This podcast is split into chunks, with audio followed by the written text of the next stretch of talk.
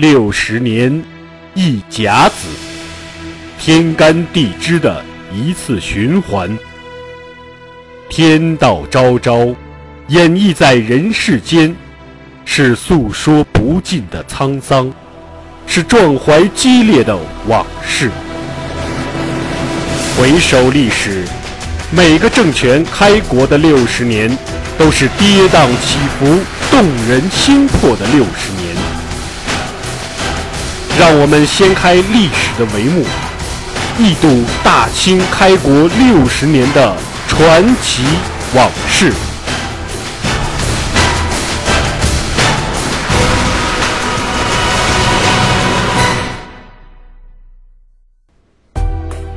本系列由图书《清朝开国六十年》作者王汉卫授权播出。该图书已由齐鲁出版社出版发行。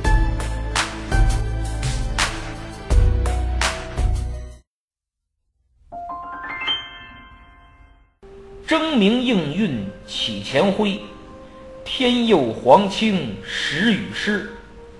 竟逼孤城为劲旅，书持一纸树降旗。永芳相化尊王道，福顺安生穆帝祠。德洽群黎拓疆域，我朝自此见宏基。努尔哈赤。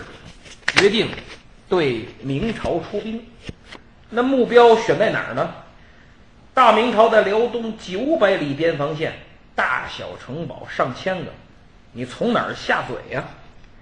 努尔哈赤的八皇子皇太极啊，当时还不叫皇太极，后来才改了太，现在还叫皇太极啊。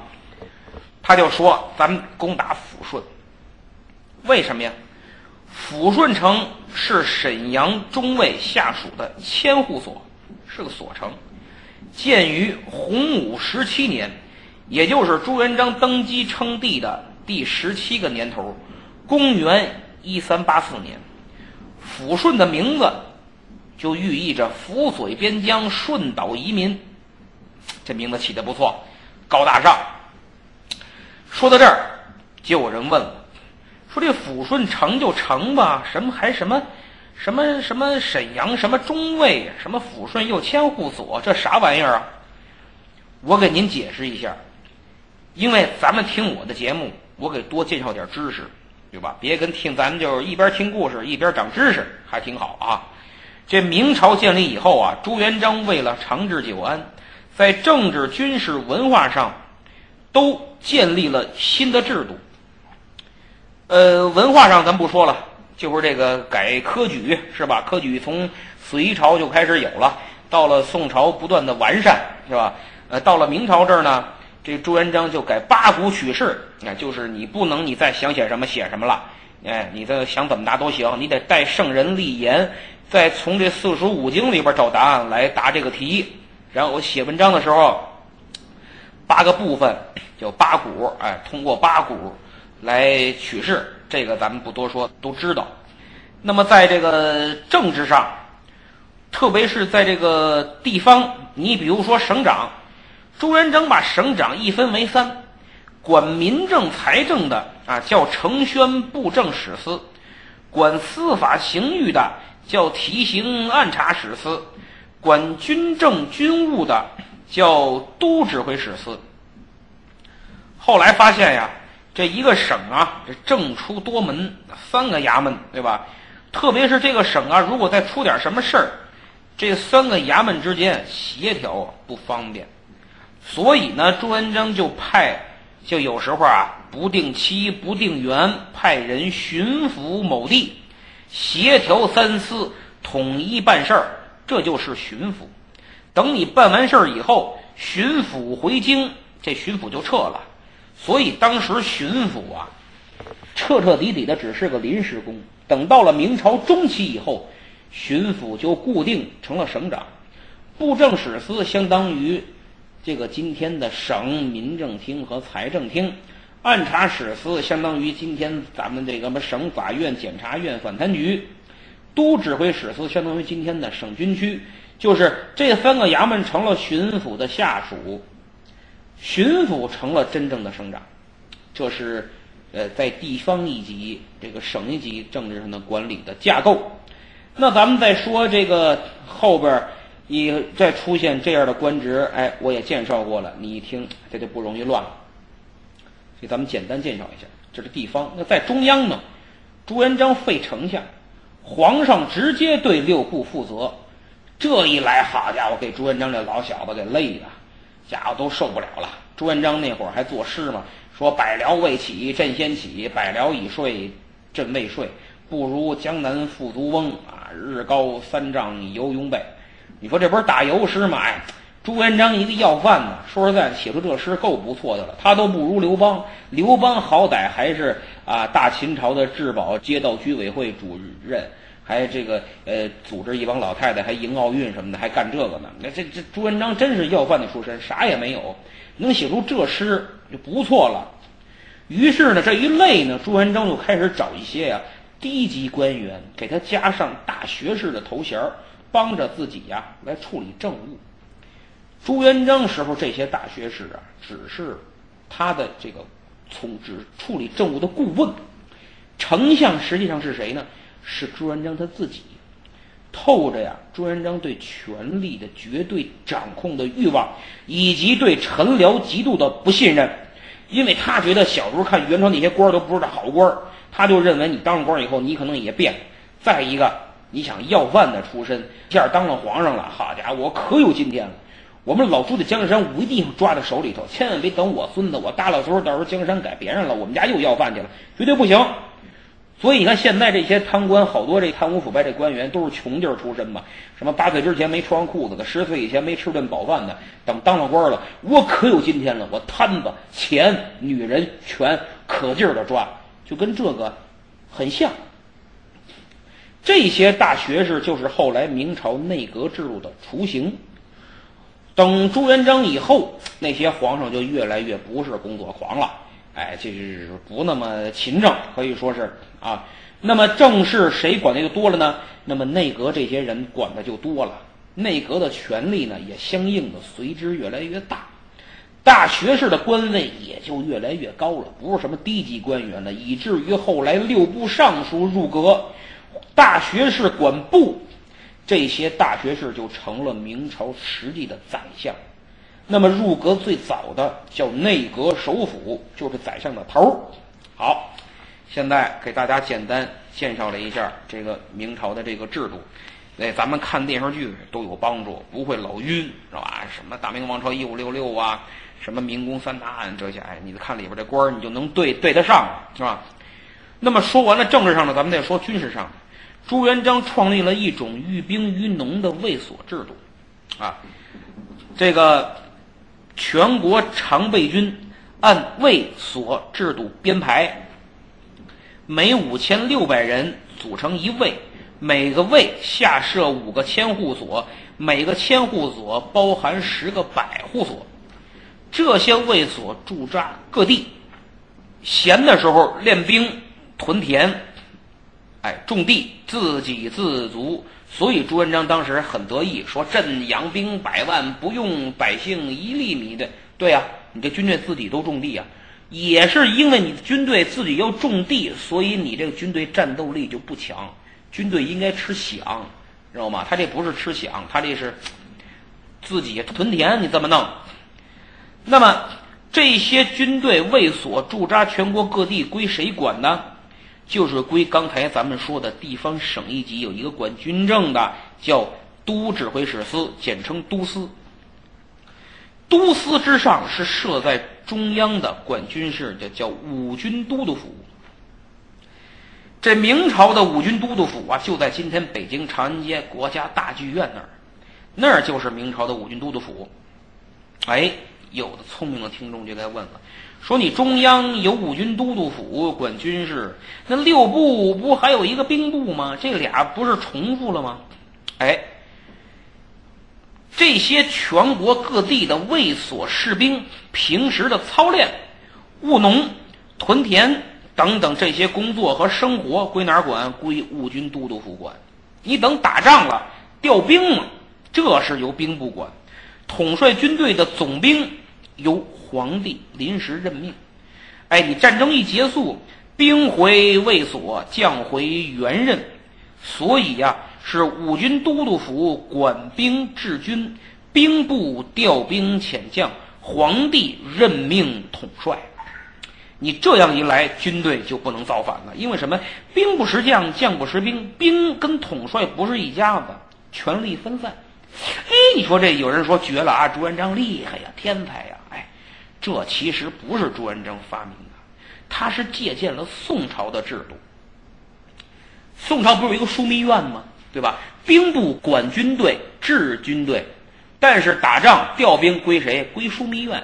朱元璋就把这个宋朝的好多制度给借鉴过来了，有的连名儿都没变。你比如说刚才咱们说那管司法刑狱的按察使司，对吧？宋朝就叫提刑按察使司。咱们有电视剧的《大宋提刑官》嘛，提刑嘛，提刑按察使司嘛，名儿都没变。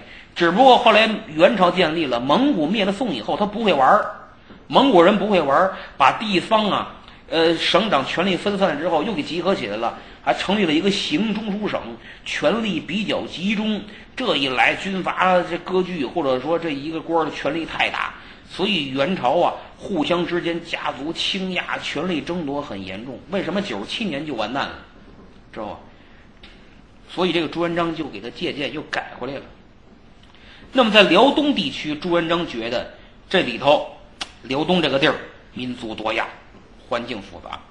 蒙古和女真还老来侵扰，又处在边境，地广人稀，就干脆不向内地设立府县了，就以都司卫所来建成守卫。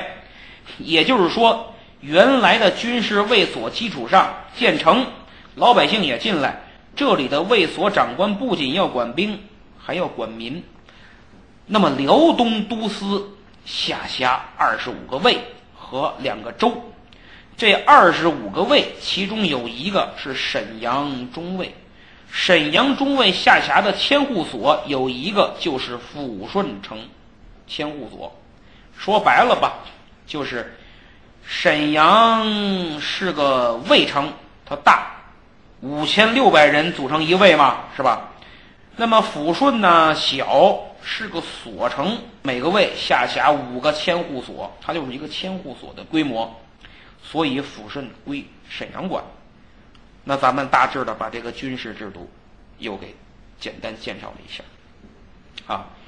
那么皇太极建议先拿下抚顺，首先这抚顺地理位置重要，这个抚顺呐，西距沈阳中卫，也就是今天的沈阳。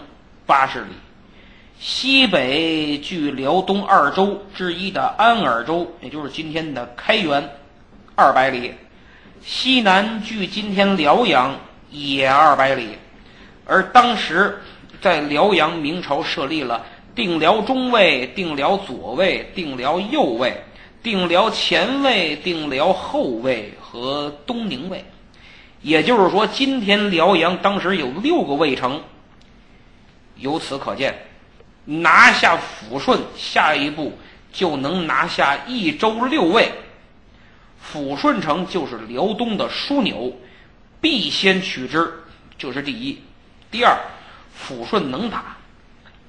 抚顺城东啊，有个远近闻名的马市，明朝专门用来与建州女真进行交易的贸易场所。也是辽东驻守卫所明军的重要财政来源。皇太极的计划是这样：四月八日至二十五日，抚顺守将李永芳将大开马市。那个时候啊，城防必然松懈，咱们派一队精兵打扮成马贩子混进城里做内应，然后咱们再突然之间兵临城下。里应外合，给他来个一举拿下。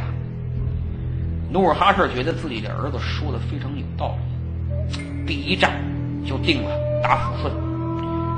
然后呢，这个努尔哈赤啊，确实是个军事家，他要周密的部署，他要算。他怎么部署的呢？四月八日，他就召开了绝密的军事会议，会上讨论很积极、很热烈。努尔哈赤最后一拍板，定了四项决策：第一，重金收买抚顺城的士卒，哎，让他们做内应，跟他们说，其实就是蒙他们，说那个我们要来人家做马市，有很多人啊，是吧？没问题，我待会儿开门，你们来做买卖吧，让他们做个内应。那么，第二，派人鼓动蒙古。诸多部落就离辽东近的这诸多部落，都到抚顺去讨赏去。哎，就是什么呀？说白了吧，就是闹事儿、寻衅滋事儿。因为辽东这儿经常受到蒙古诸部和女真诸部的侵扰，要不他们这地也不会种，对吧？种的也不怎么样，一遭灾了，对吧？之前我讲那大秦帝国，大家也听过。我就他他那个这种东西就是游牧民族，你只要是。遭一场雪灾，你就受影响很大。你又种地又不行，你只能去抢，不抢你就没得吃，你就得饿死。所以这些蒙古和女真诸部就经常在辽东这儿骚扰。要不怎么在辽中这儿建立军管建制的卫城和锁城呢？你比如说著名的明朝将领李如松，就是李成梁的大儿子，万历年间的名将。啊带领明军在朝鲜大败日军呐，抗日援朝啊！从朝鲜回来以后，李如松就出任了辽东总兵。但是在万历二十六年（一五九八年）的时候，在与蒙古土蛮部的交战中阵亡。李如松只有五十岁，一代名将陨落。所以你可见辽东这儿多乱，辽东这儿谁也不愿意去。玩不转呢，弄不好，你那钱没捞多少，命再搭进去。所以努尔哈赤就利用这个，鼓动几个蒙古部落去抚顺闹事儿，要钱不给我就抢，目的在于让这些部落牵制明朝守军。这是第二，第三，派自己俩儿子到广宁总兵张成荫那儿去窥探明军统帅部的动向，窥探这个。统帅部到底想干什么，啊？这是第三、第四，大造舆论，放出消息，说我们有大批女真人要去马市做生意，啊，来迷惑明朝的边关，让明朝边关知道，到时候别不放我们进去啊！我们要很多人来做生意。这四项计划操作性很强，而且保密工作做得也非常好，丝毫没有走漏风声。抚顺的马市就如期举行了，贸易市场人头攒动，气氛祥和又热烈。努尔哈赤这边呢，紧锣密鼓，四月十三日就以七大恨告天誓师，哎，举行这个战时思想动员，统一思想，深入做好思想政治工作，亲率大军两万，兵分两路，啊，一路左翼。四个旗去扫清抚顺外围的堡垒，右翼四个旗，努尔哈赤、皇太极等等亲自率领，正面直扑抚顺城。后金将领马成塔在前一天就带着五十个人的小分队，打扮成马贩子，分五路，你别都一路进去，呼噜呼噜的太明显，分五路进了抚顺城，而此时。努尔哈赤挑唆来闹事儿的蒙古几个部落，什么，呃，那个宰赛呀、暖兔啊等等，也都全副武装、盔明甲亮的在辽河西岸扎营，要明朝给钱，不给钱老子就不走了，准备抢。有的听众说了，这蒙古部落啥名字呀？是怎么那么怪呀？其实这些名字呀，大部分都是音译，不光蒙古。什么女真呐，等等这些少数民族名字称呼不都是音译？然后明朝在记录的时候呢，故意给人家翻译的差，翻译的难听的字儿。你看这蒙古这部落，宰赛暖兔啊，就是兔子怕冷，弄暖和点暖暖兔。你看这名字，土蛮哎，不又土又蛮横，土蛮嘛，对吧？就连西藏当时的活佛。叫呼图克图嘛，是吧？明朝的文书给人家翻译叫虎墩兔，对吧？多难听！什么叫虎墩兔啊？四月十五日早晨，半座商贾的后勤兵大概两三千，驱赶着数十辆大车，装着什么人参、鹿茸、貂皮、乌拉草等等东北特产，就到达了抚顺的城东。摆开了，开始叫卖，开始吆喝了：“快来买呀，好人参了啊！”其实这车里都藏着刀枪武器，守城明军一点没怀疑，因为前面说了，努尔哈赤大造舆论，对吧？还找了内应，哎，买通了守将，说这个啊，我们为了配合辽东经济的发展啊，将组织空前规模的倒爷们。到市场啊，为明朝官兵和当地老百姓提供服务。那明朝也说：“行，你来吧，我到时候开城门，让你们来。”于是抚顺城门大开，老百姓纷纷带着自己的东西，有带现钱的，有带锅碗瓢盆的，又买又换，人山人海，讨价还价之声啊，是此起彼伏。好多当兵的也都下城来买东西，可是没想到，突如其来一场杀戮就在。眼前。